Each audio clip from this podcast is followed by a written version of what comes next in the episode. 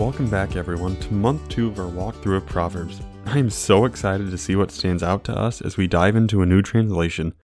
As always, please feel free to reach out to me at a chapel a day at gmail.com with any prayer requests that you may have. With that being said, let's open our hearts and minds and get into today's reading.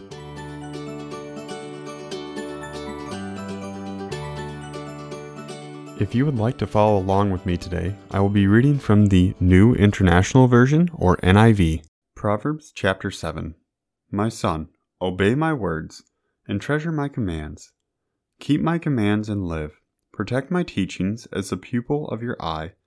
Tie them to your fingers, write them on the tablet of your heart. Say to wisdom, You are my sister, and call understanding your relative. She will keep you from a forbidden woman, a stranger with her flattering talk. At the window of my house, I looked through my lattice. I saw among the inexperienced, I noticed among the youths, a young man lacking sense, crossing the street near her corner. He strolled down the road to her house at twilight in the evening, in the dark of the night. A woman came to meet him, dressed like a prostitute, having a hidden agenda she is loud and defiant. Her feet do not stay at home. Now in the street, now in the squares. She lurks at every corner. She grabs him and kisses him. She brazenly says to him, I've made fellowship offerings. Today I fulfilled my vows. So I came out to meet you, to search for you, and I found you. I've spread coverings on my bed, richly colored linen from Egypt.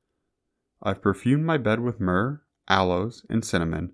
Come, Let's drink deeply of lovemaking until morning. Let's feast on each other's love. My husband isn't home. He went on a long journey. He took a bag of money with him and will come home at the time of the full moon. She seduces him with her persistent pleading. She lures with her flattering talk.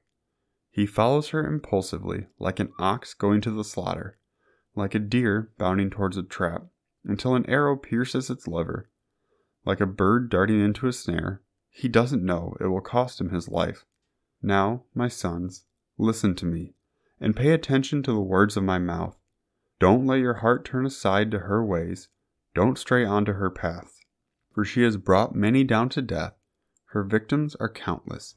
Her house is the road to Sheol, descending to the chambers of death.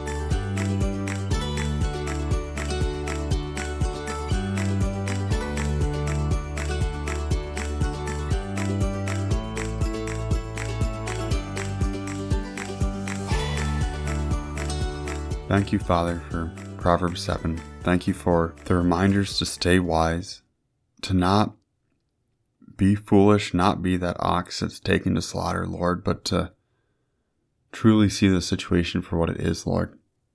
To not be gullible or pulled into something just because of inexperience, Lord, but to learn from the mistakes of others and from your teaching to guard our heart and guard ourselves, Lord.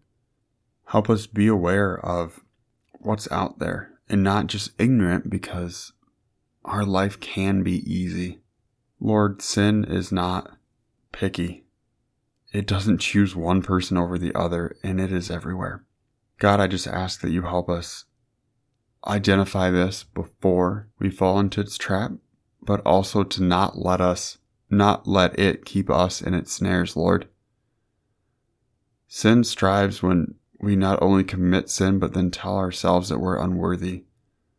Lord, you've paid for our debt. You've paid for this. No, that doesn't mean we should keep sinning, but that does mean that if it happens, we need to keep relying and trusting in you, Lord. We aren't worthy because of what we do or don't do. We're worthy because you have allowed us to be. God, help us continue to rely on you. Help us understand that the past is the past, but we can change where we go from here. God, open our hearts to you in all that we do. Amen. Thank you for joining me for day seven of our walkthrough of Proverbs. I can't wait to see you next time.